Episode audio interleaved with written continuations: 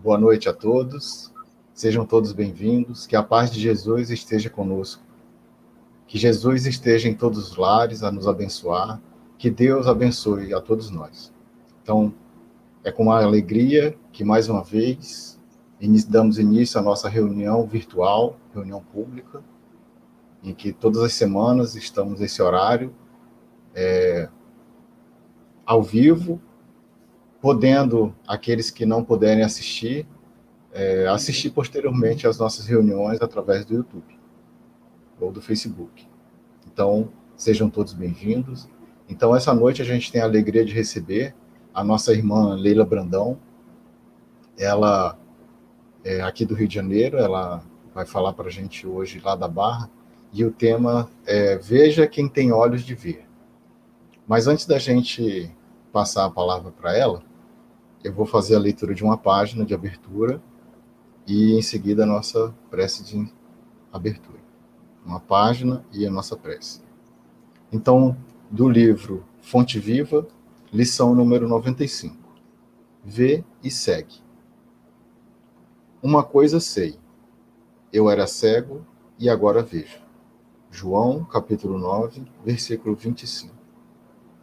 Apesar de o trabalho renovador do Evangelho nos círculos da consolação e da pregação desdobrar-se diante das massas, semeando milagre de reconforto na alma do povo, o serviço sutil e quase desconhecido do aproveitamento da Boa Nova é sempre individual e intransferível. Os aprendizes da vida cristã, na atividade vulgar do caminho, desfrutam do conceito de normalidade mas, se não gozam de vantagens observáveis no imediatismo da experiência humana, quais sejam as da consolação, do estímulo ou da prosperidade material, de maneira a agravarem o ensinamento vivo de Jesus nas próprias vidas, passam à categoria de pessoas estranhas, muita vez ante os próprios companheiros de ministério. Chegado a semelhante posição, e se sabe aproveitar a sublime oportunidade, pela submissão e diligência, o discípulo experimenta completa transposição de plano. Modifica a tabela de valores que o rodeiam. Sabe onde se ocultam os fundamentos eternos. Descortina esferas novas de luta através da visão interior que outros não compreendem. Descobre diferentes motivos de elevação por intermédio do sacrifício pessoal e identifica fontes mais altas de incentivo ao esforço próprio. Em vista disso, frequentemente provoca discussões acesas com respeito à atitude que adota à frente de Jesus. Por ver, com mais clareza, as instruções reveladas pelo Mestre, é tido a conta de fanático ou retrógrado, idiota ou louco. Se, porém, procuras efetivamente a redenção com o Senhor, prossegue seguro de ti mesmo, repara sem aflição e sem desânimo as contendas que a ação genuína de Jesus em ti recebe de corações incompreensivos e estacionários. Repete as palavras do cego que alcançou a visão e segue para diante. Bom, meus irmãos, então com as vibrações desta página, vamos elevar o nosso pensamento a Deus neste momento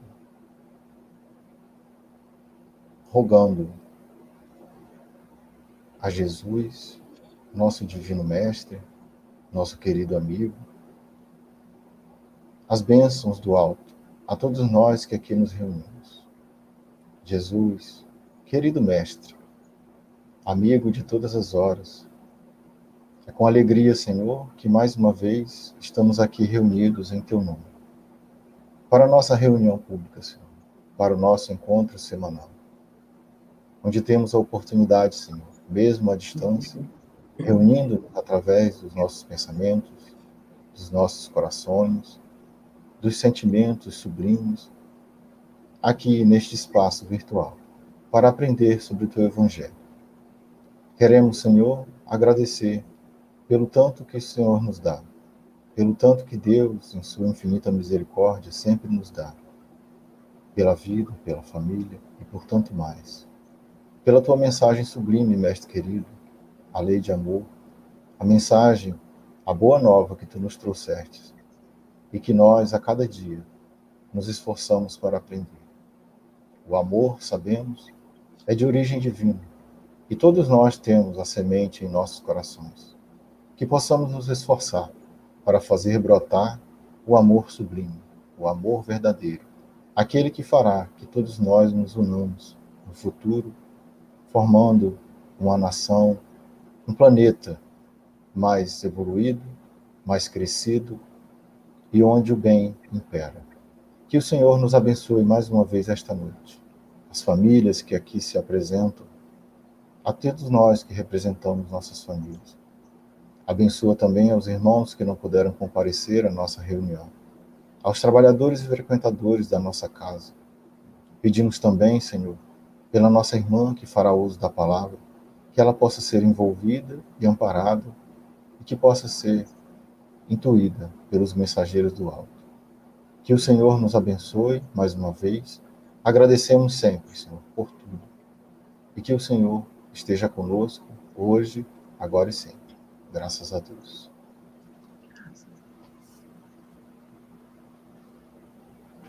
Então, mais uma vez, damos as boas-vindas à nossa irmã Leila Brandão. Não é a primeira vez que ela conversa conosco, ela já esteve conosco outras vezes, mas é com muita alegria que recebemos a nossa irmã, para aqueles que não se recordam ou que ainda não a conhecem, ela é escritora e é palestrante, né? ela é expositora do movimento, tem uma atividade muito forte na, na, no movimento espírita e ela atualmente ela frequenta, ela é, é, participante do Centro Espírita Joana de Anjos lá na Barra, né? trabalhadora. Então, com a palavra, nossa irmã Leila Brandão. Fica à vontade. Olá, amigos.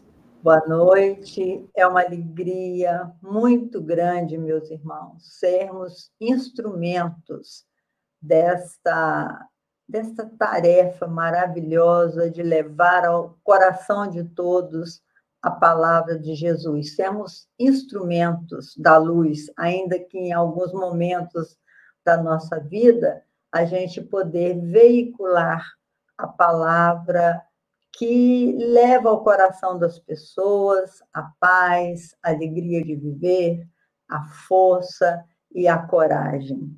Nós somos todos filhos de Deus, herdeiros de todo o universo. Eu adoro essa frase de Joana de Ângeles, que ela diz, tem até um livro dela, somos filhos de Deus, herdeiros de todo o universo. Eu trabalho no Centro Espírita Joana de Ângeles, aqui no Rio de Janeiro, e lá em Juiz de Fora eu também fundei, junto com a Sueli Calda Schuber, a Sociedade Espírita Joana de Ângeles. Depois fundamos também lá o Instituto Espírita Leon Denis.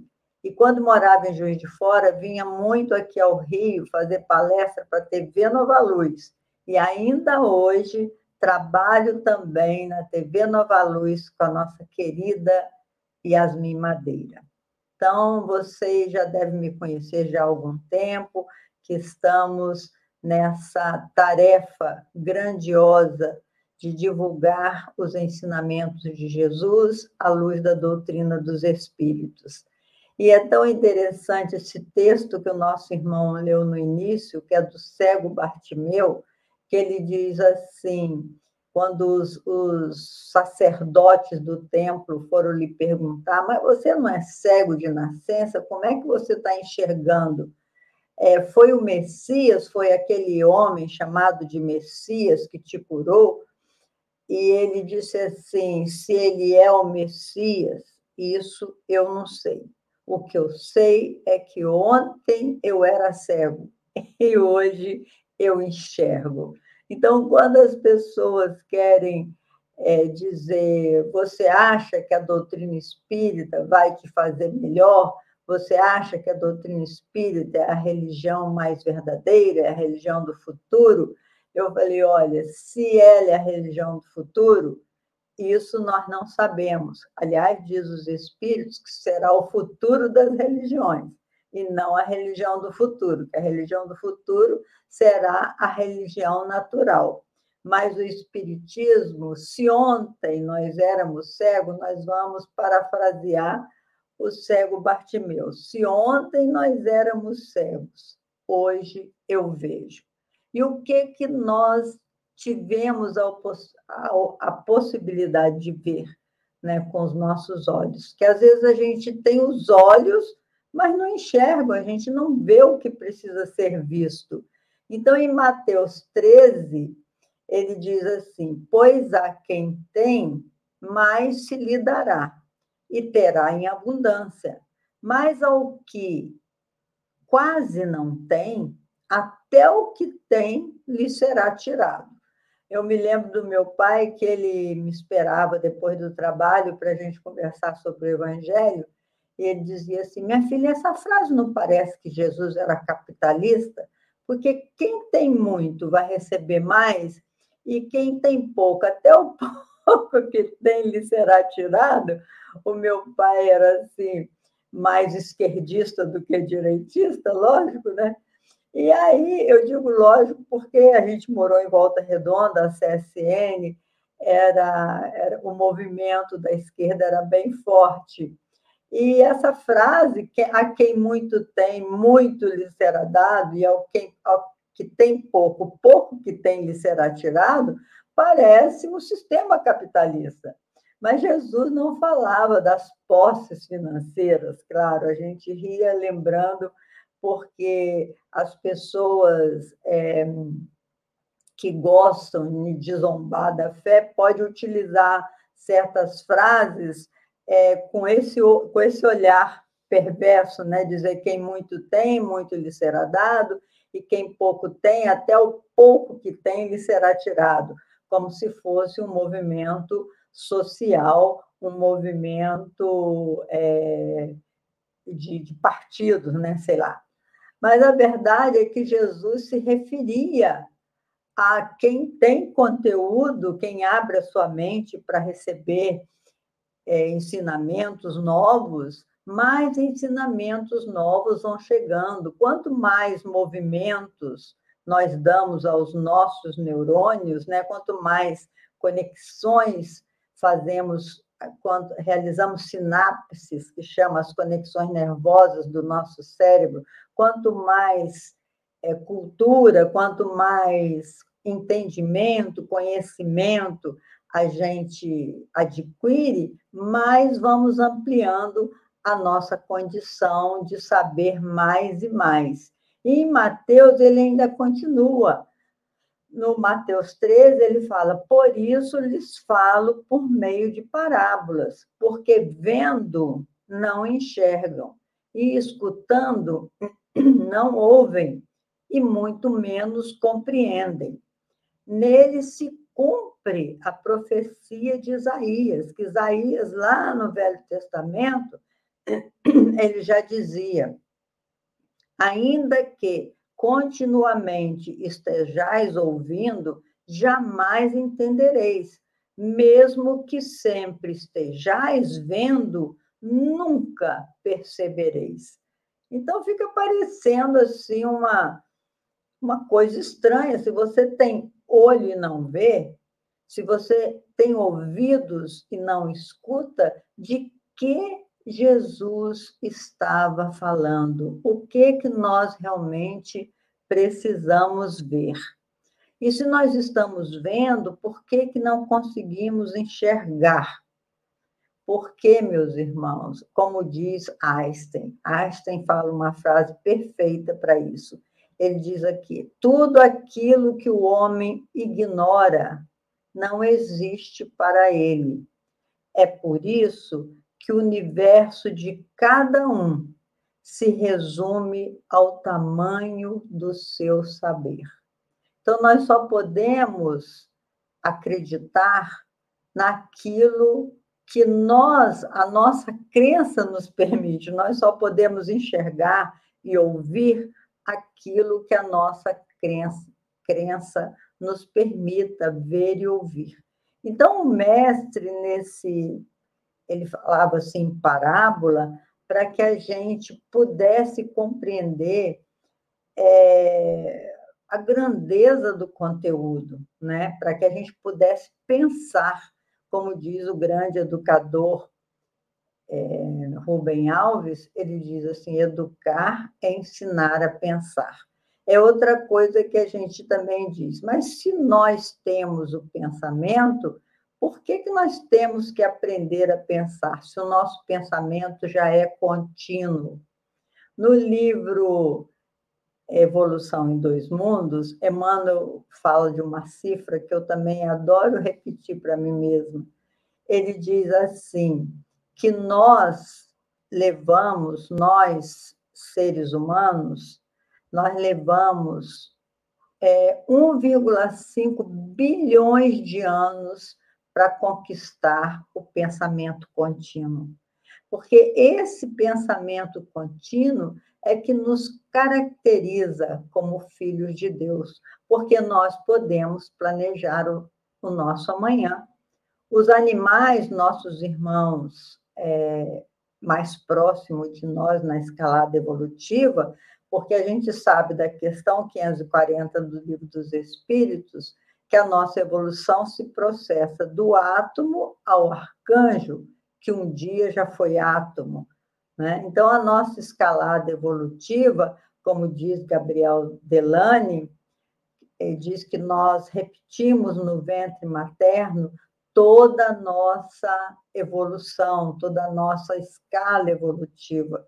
Então, do átomo ao arcanjo, a gente começa lá embaixo, quando no resfriamento da Terra, e que saiu aquelas primeiras formas vivas do mar, começamos lá na matéria primitiva, e viemos evoluindo, passando pelos reinos diferentes da criação, até chegar à condição hominal.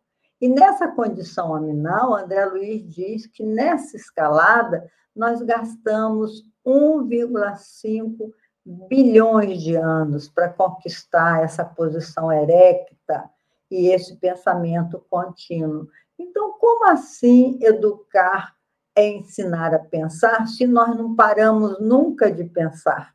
Um pensamento é contínuo porque um pensamento vai puxando o outro, né? Assim, é porque, meus irmãos, a gente é, educar o pensamento é pensar favoravelmente a nós mesmos, né? É abrir os nossos olhos para ver o que nós precisamos ver, abrir os nossos ouvidos para aquilo que nós precisamos ouvir, porque nós somos seres interexistenciais, como diz Herculano Pires. Nós pertencemos à materialidade, mas pertencemos também à espiritualidade. E por isso precisamos dormir, a gente sabe disso. É o sono que nos proporciona o alimento real da nossa alma que acontece na dimensão espiritual. Então, como eu gosto de utilizar música para a gente aprofundar nos conceitos, nós vamos também utilizar uma música, porque hoje em dia nós temos três tipos de inteligência, né? Tem até mais de três tipos, mas as fundamentais são o saber cognitivo, que é chamado é, consciente intelectual, o saber emocional, que é a inteligência é, emocional, e o saber espiritual, que é a inteligência espiritual, que fala QI, QE e QS. S no sentido de spirits, porque quem descobriu essa inteligência espiritual foi aquela médica, doutora Dana Zohar, pesquisadora, né, que pesquisou é, esse ponto de luz no cérebro. E, e o livro dela, Inteligência Espiritual, é fantástico.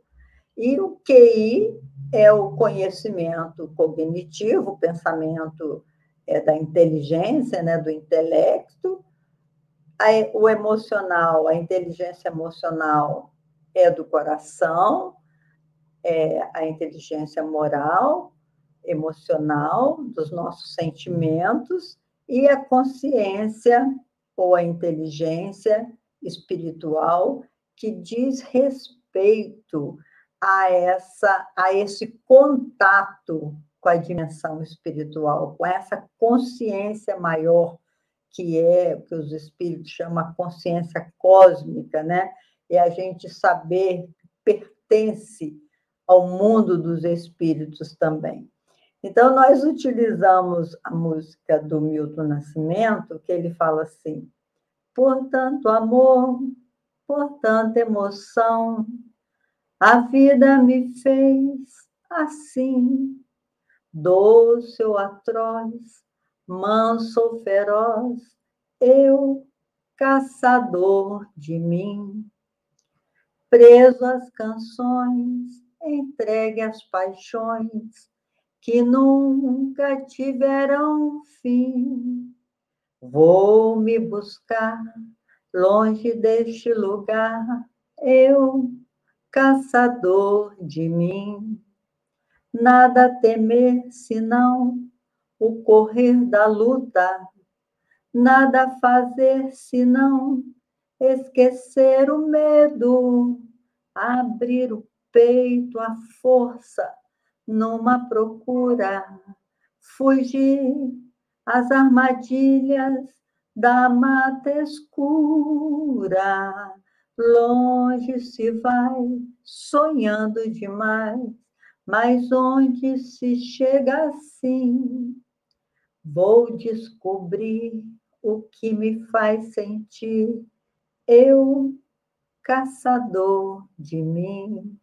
É bonita essa música porque a inteligência emocional tem a ver com seu autoconhecimento e com a sua autocrítica.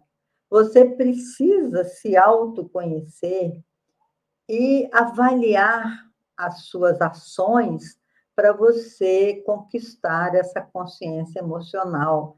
A consciência emocional ou a inteligência emocional ela foi descoberta em 1980. Ela é praticamente nova. Antigamente, as pessoas eram avaliadas nos empregos, no trabalho, pela consciência, pela inteligência do conhecimento, a inteligência cognitiva. Depois, o mundo percebeu, através desse grande educador, Daniel Goleman, Goleman, americano também, é, descobriu que as pessoas podiam ter muito conhecimento, mas realmente não saber lidar com o conhecimento, não ter equilíbrio, né? Ela refletia no seu caráter um desequilíbrio emocional.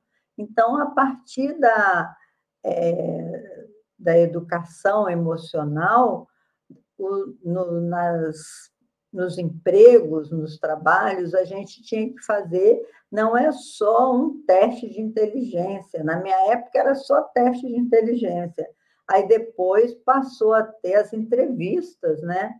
No, nos recursos humanos, as entrevistas para ver o equilíbrio emocional daquela pessoa, se ela saberia realmente é, usar o próprio conhecimento saber como é que é a questão emocional da criatura. E, por último, a inteligência espiritual, ou o QS, lá nos Estados Unidos, quando a minha filha foi é, fazer o, a entrevista de emprego, que é, hoje ela é empregada nos Estados Unidos, quando ela foi fazer a entrevista de emprego, a, a moça do Recursos Humanos perguntou a ela quantas horas de serviço voluntário você presta?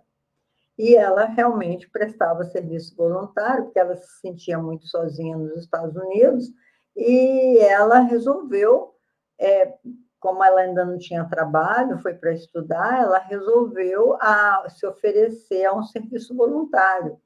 E isso foi muito bom, porque quando ela falou o tempo de horas de serviço voluntário que ela prestava, isso foi muito importante no seu currículo, Porque hoje em dia a gente sabe que a pessoa que se doa ao bem por amor ao bem, que tem um serviço voluntário, elas têm esse ponto de Deus no cérebro que a doutora Dana Zohar disse que essas pessoas têm uma iluminação especial e elas adoecem menos, já foi comprovado, elas adoecem menos, elas é, fazem bem onde quer que elas estejam, elas irradiam bem, elas têm uma energia, elas vibram num diapasão alto, né?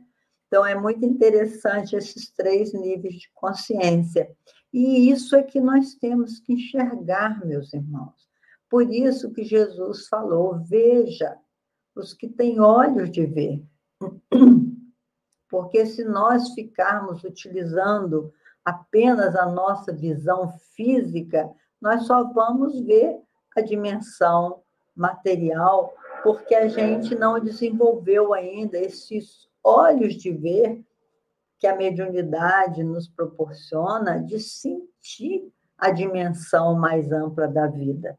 Então, quando Milton Nascimento fala por tanto amor, por tanta emoção, a vida me fez assim, doce ou atroz, manso ou feroz, eu, caçador de mim, tem um texto no Evangelho segundo o Espiritismo, o capítulo 11, o item 8, em que o espírito que se denominou Lázaro, ele fala da caminhada evolutiva do amor. É muito lindo que ele diz assim, do mais rudimentar instinto, passando pelas sensações, estagiando muitas vezes na, nas emoções, o homem alcança o maior de todos os sentimentos, que é o amor. Porque, na verdade, o amor é o alimento das nossas almas. O que nós precisamos é de amor, de dar amor e receber amor. Mas como nós não sabemos dar, e a vida, como diz Einstein também, a vida é como lançar uma bola na parede, porque o que você dá a vida te manda com a mesma força em sua direção, é a lei da ação e reação, né? Assim? Então, a vida, é, se a gente não conquistou o amor, como que nós vamos saber dar amor para as pessoas? E de que forma nós poderemos conquistar esse sentimento maior, como diz Lázaro? É olhando para dentro de nós mesmos, examinando como estão as nossas emoções, o que que nos incomoda, quem somos nós, ter a certeza do que que nós viemos fazer aqui, pensar a respeito disso, abrir os nossos olhos para a verdadeira realidade da vida, porque a realidade material é o mundo da ilusão que os antigos orientais chamavam de Maia. Nós somos capturados pelo mundo da ilusão e nós temos que ter olhos para ver esse mundo do qual nós viemos, o mundo da dimensão espiritual. Tem um livro muito interessante da Igorina Cunha, que é sobrinha do Eurípides Barçanufo, né? Cidades no Além, que ela fala do, do magnetismo da Terra, no campo magnético da Terra, existem vários, várias esferas, vários planos dimensionais. Então, ela fala do umbral grosso, umbral médio, umbral, é, umbral superior, onde fica o nosso lar. Depois do umbral superior, tem a esfera das artes e das ciências, depois vem a esfera é, do amor, não, não é do amor maior, mas a esfera dos trabalhadores do bem, né? do bom sentimento, do trabalhador é, do voluntariado, digamos assim. Depois vem a esfera das diretrizes do planeta E, por último, a abóbora, abóbora celestes, é assim, já, já é uma região bem superior, isso tudo no campo magnético da Terra. Então, imagina, a Terra, a nossa Terra, é um grãozinho de areia ali no subúrbio da Via Láctea. E no seu campo magnético já tem esse, essas várias dimensões da vida que a gente poderá perceber se nós soubermos trabalhar o nosso corpo espiritual. Porque quando nós fomos criados por Deus, Deus retirou do fluido cósmico universal uma porção do fluido cósmico universal e fez o nosso corpo espiritual. Esse corpo espiritual, que os espíritos chamaram de perispírito, a gente chama de corpo espiritual em homenagem a Paulo, né, Paulo de Tarso, que diz: morre o corpo carnal e ressurge o corpo espiritual. Né? Assim, então, esse corpo espiritual que não morre é a obra-prima de nós encarnados. Leon Denis, ele diz que o corpo espiritual ou perispírito é a nossa obra-prima, porque quanto mais nós evoluirmos, quanto mais nós abrirmos os nossos olhos para essa dimensão mais ampla da vida, quanto mais nós abrirmos os nossos sentidos, apurarmos os nossos sentidos através da ampliação também do, do nosso conhecimento, Quanto mais nós nos autoiluminarmos, que isso é a verdadeira autoiluminação, mais condições de conhecer todas essas dimensões da vida. Já imaginou a gente poder viajar até a quarta esfera, né? A esfera do campo magnético da Terra, onde se encontra os artistas, os músicos, os cientistas. Já pensou a gente poder subir um pouco mais e conhecer os, as diretrizes dos planetas, onde ficam os espíritos que regem a, a evolução dos planetas? É uma coisa maravilhosa que está à nossa disposição mas basta que a gente abra o nosso olhar. Então, por isso que a gente pega a música do Milton Nascimento, que ele fala assim: preso às canções, entregue às paixões que nunca tiveram fim. Preso às canções, ele quer dizer preso às nossas crenças. Segundo Nietzsche, nós somos escravos, 95% de nós somos escravos. E é verdade. Ele diz: nós somos escravos das nossas paixões, nós somos escravos dos nossos vícios, nós somos escravos das nossas crenças, nós nos escravizamos quando a gente fecha a nossa mente para as coisas de Deus, né, para a realidade de Deus. Quando a gente não quer ampliar os nossos conhecimentos, é, esse é, Arnold Toynbee, que é um outro pesquisador também americano, que ele diz que as civilizações elas têm a sua elas têm a sua ascendência e depois têm a sua queda as grandes civilizações do mundo, elas sobem, sobem, sobem, e depois elas, elas entram em decadência, como as civilizações da Grécia, do Egito, de Roma, né? e tantas outras grandiosas que depois caem. Então, ele faz um estudo sobre isso e diz que as civilizações caem porque os homens é, eles, em determinado tempo, pelo egoísmo e pelo orgulho, eles provocam uma ruptura da sua alma. Eles ficam totalmente subjugados aos valores da terra. mesmo sabendo que nós vamos morrer, mesmo sabendo que nós não vamos levar nada daqui, nós somos apegados, meus irmãos, às coisas da terra. A gente se sente dono de tudo, isso é meu, aquilo é seu, é meu marido, minha casa, meus filhos.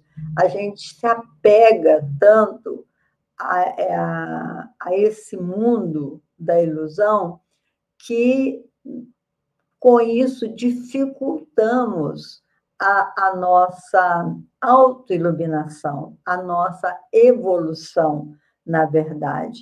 Então, preso às canções, entregue às paixões, a gente fica escravo dessas paixões.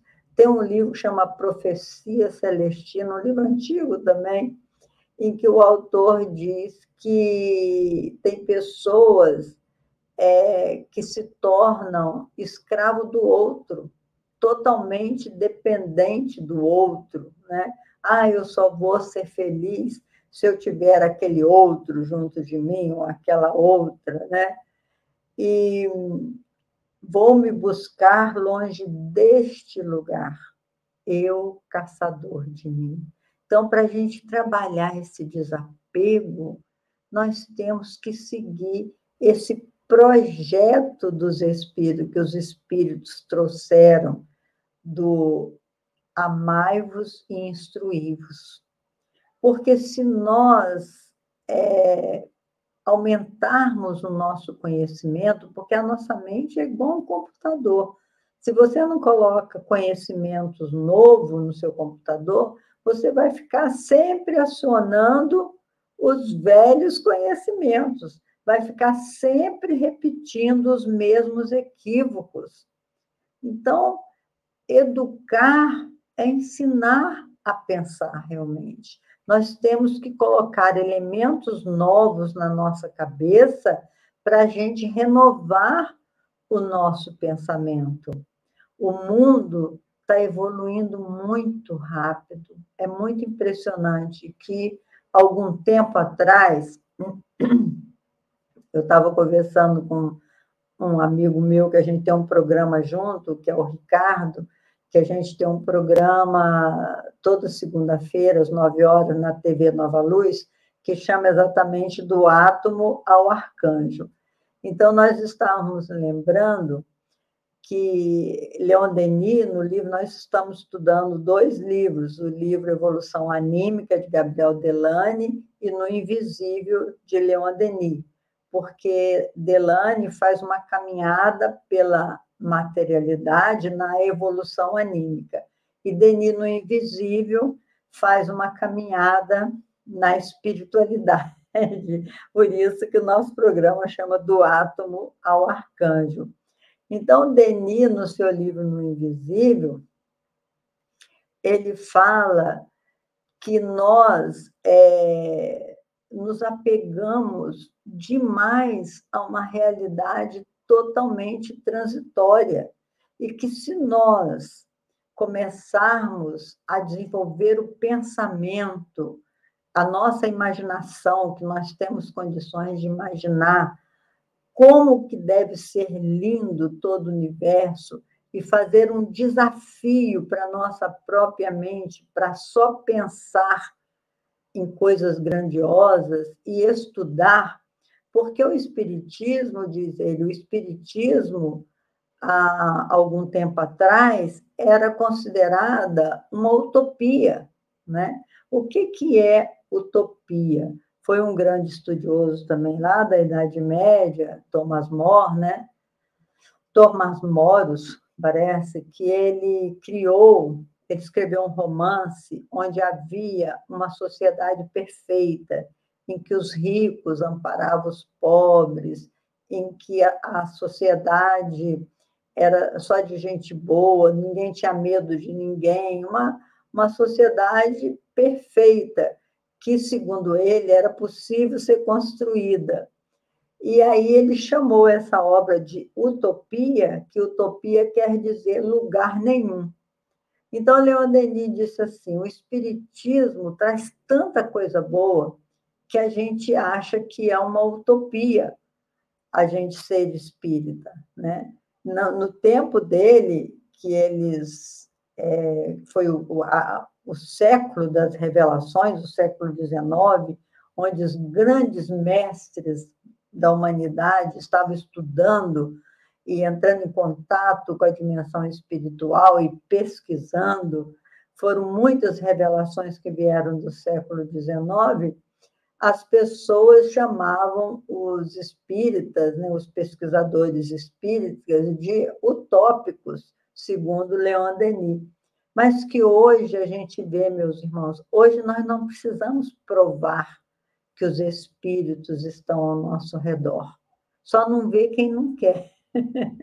Por isso, veja quem tem olhos de ver, porque nós temos sentidos que nos permitem sentir os espíritos. Nós temos a intuição, que é um desenvolvimento nosso ao longo da nossa jornada evolutiva, e nós temos a nossa lógica, nós temos a inteligência, que pode nos dizer, basta que a gente pare para pensar, que esse universo de bilhões de estrelas, de bilhões de mundos, não poderia ter só a Terra como mundo habitado, né? Então o espiritismo deixou de ser uma utopia.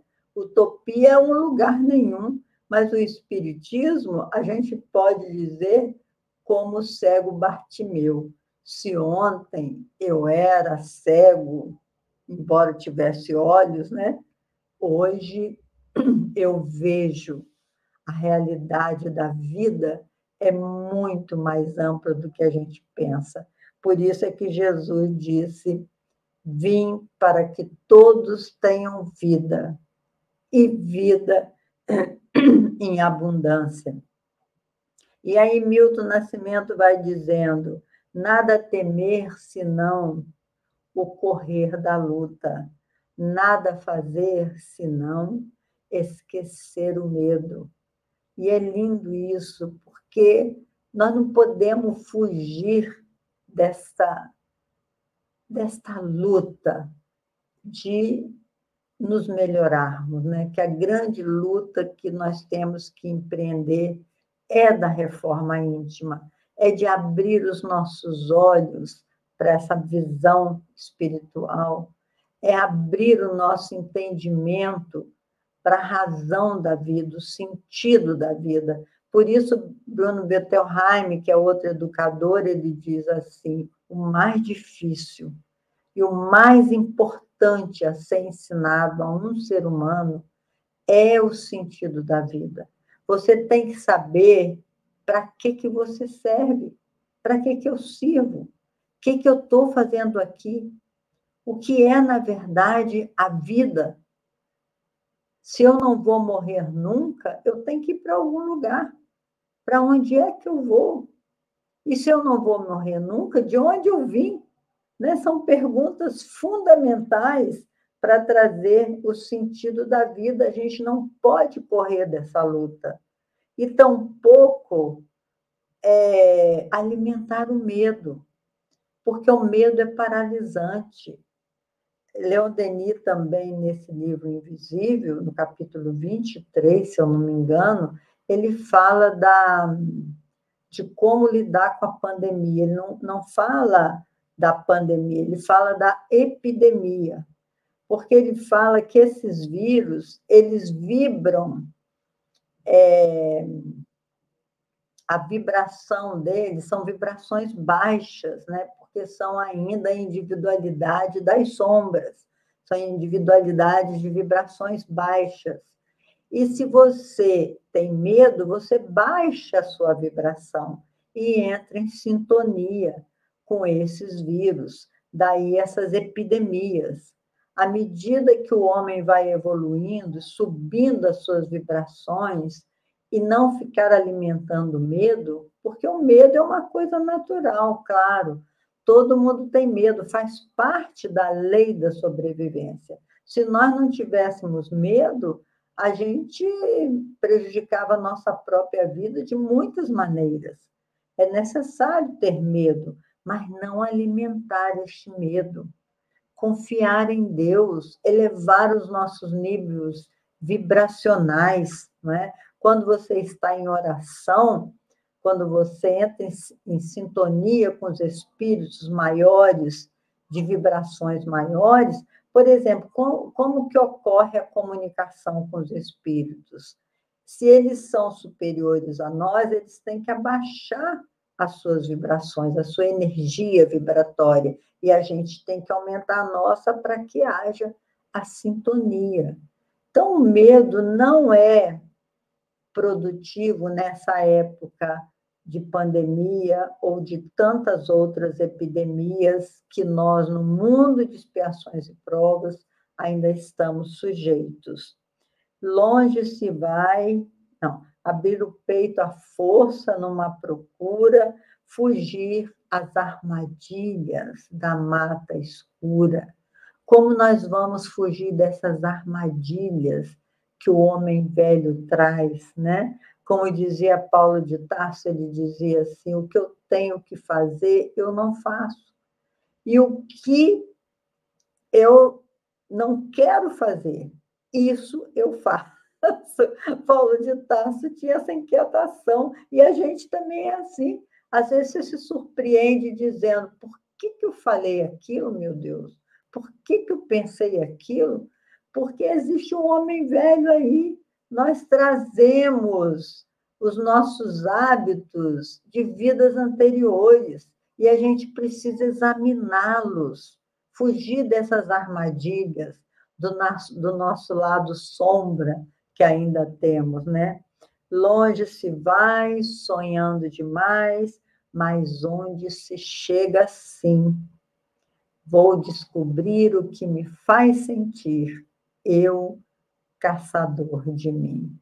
Então é isso, meus irmãos, precisamos buscar a nossa própria história de filhos de Deus, olhar para dentro de nós mesmos e dizer como que eu posso ampliar a minha visão, minha visão de mundo, porque eu estou vendo com as crenças antigas que eu tenho.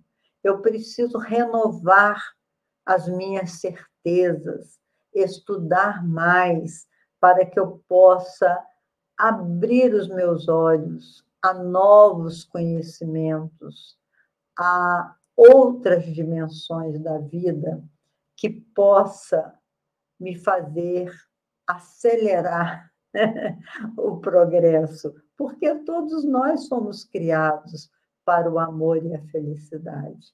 E é a lei do progresso. Nós estamos indo a passos largos no progresso intelectual. Se antes era uma utopia, imagina, 50 anos atrás, se me falassem que existiria um telefone que eu pudesse falar de dentro do carro com as pessoas do mundo todo, eu falava que utopia. Isso não vai existir, mas já existe. Nós já temos relógio, igual aquelas ficções científicas daqueles é, de Jackson, não sei, tinha uns desenhos assim do, do pessoal que viajava pelo universo, que tinha um relógio, que eles falavam pelo relógio. Mas tem, olha, hoje eu estou falando com vocês aqui da minha casa, vocês estão aí no pé da serra, e os nossos irmãos que entrarem na internet, os amigos que nós divulgamos, estão conosco aí. A internet abriu o mundo para a gente, podemos falar para o mundo inteiro 50 anos atrás, 20 anos atrás, você dizia: ah, não, isso é uma utopia, né? Isso não existe. Então, vamos fazer esse trabalho conosco mesmo, abrir os nossos olhos, como disse Jesus, pois a quem tem, mais se lhe dará e terá em abundância. Mas aos que quase não têm, até o que tem lhe será tirado. Por que, que até o que tem lhe será tirado? Porque nós teremos que estar sempre recomeçando. Se nós não abrirmos os nossos olhos para todas essas transformações que chegam, nós não estaremos aptos a participar desse mundo maravilhoso da regeneração. Então, a gente tem que se esforçar para não ficar repetindo de ano, né? Assim. E para terminar, que já está quase na nossa hora, tem uma história que eu achei muito lindo, é do livro do Leonardo Boff. Vocês já devem ter lido, mas é sempre bom a gente recordar, né? Leonardo Boff, ele escreveu um livro que ele intitulou A Águia e a Galinha. Então, ele conta que determinado homem rural foi passear nas montanhas e achou uns ovos de águia e levou para casa. Ele era um homem rural, tinha um galinheiro no quintal, ele pegou e colocou os ovos daquela águia para a galinha chocar. E as galinhas chocaram e nasceram as águias ali no meio das galinhas. Nasceu uma águia no meio das galinhas, e a águia e a galinha. E aí, um belo dia, um outro amigo dele, naturalista, chegou lá e falou assim: Nossa, você tem uma águia aqui no quintal? Ele falou: Bom, ela é uma águia, mas ela age como se fosse uma galinha. Na verdade, ela se tornou uma galinha. Aí ele fala: Ai, não acredito, não pode ser.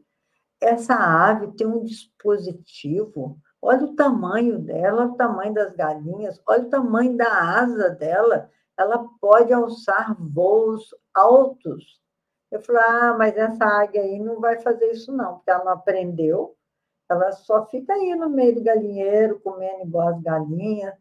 Falou, ai, não acredito. Aí subiu lá no telhado da casa, botou a águia assim no braço e falou assim: Águia, abre as suas asas, minha irmã, e voa.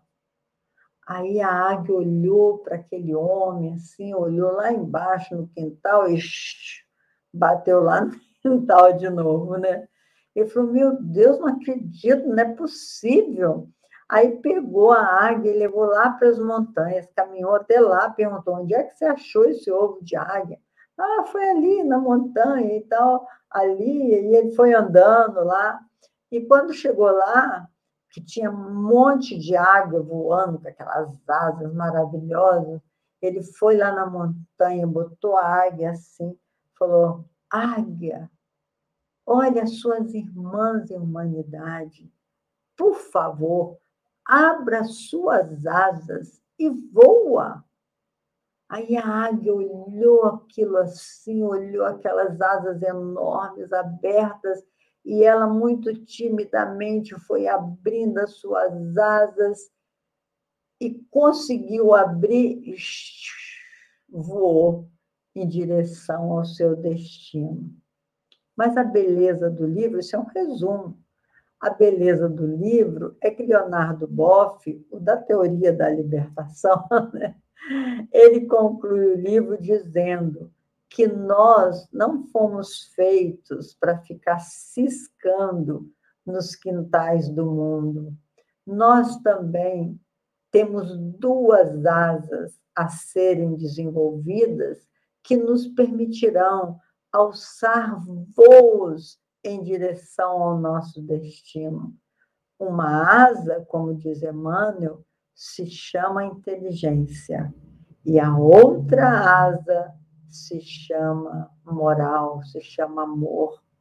Então, nós temos que desenvolver essas duas asas para alçarmos voos em direção ao nosso destino, que são todos os mundos habitados, como diz o Antigo Testamento, o Deus das estrelas, e não o Deus dos exércitos, o Deus das estrelas nos aguarda.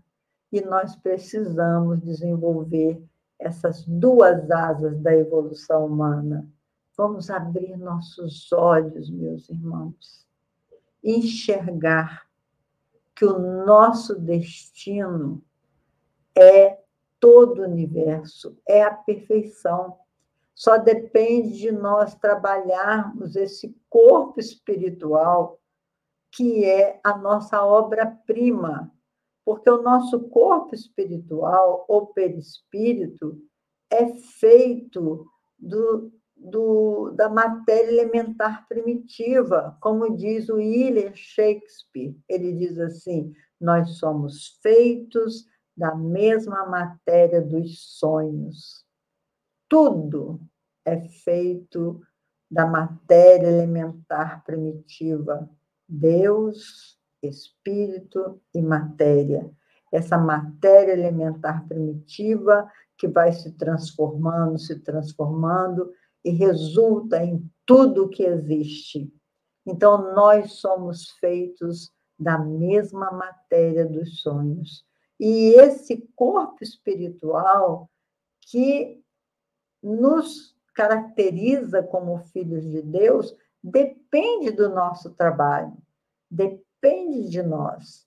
Então, abramos os nossos olhos para essa dimensão mais ampla da vida e digamos como o cego Bartimeu. Se ontem eu era cego e não via, hoje eu enxergo. Muita paz para todos e até o nosso próximo encontro, se Deus quiser.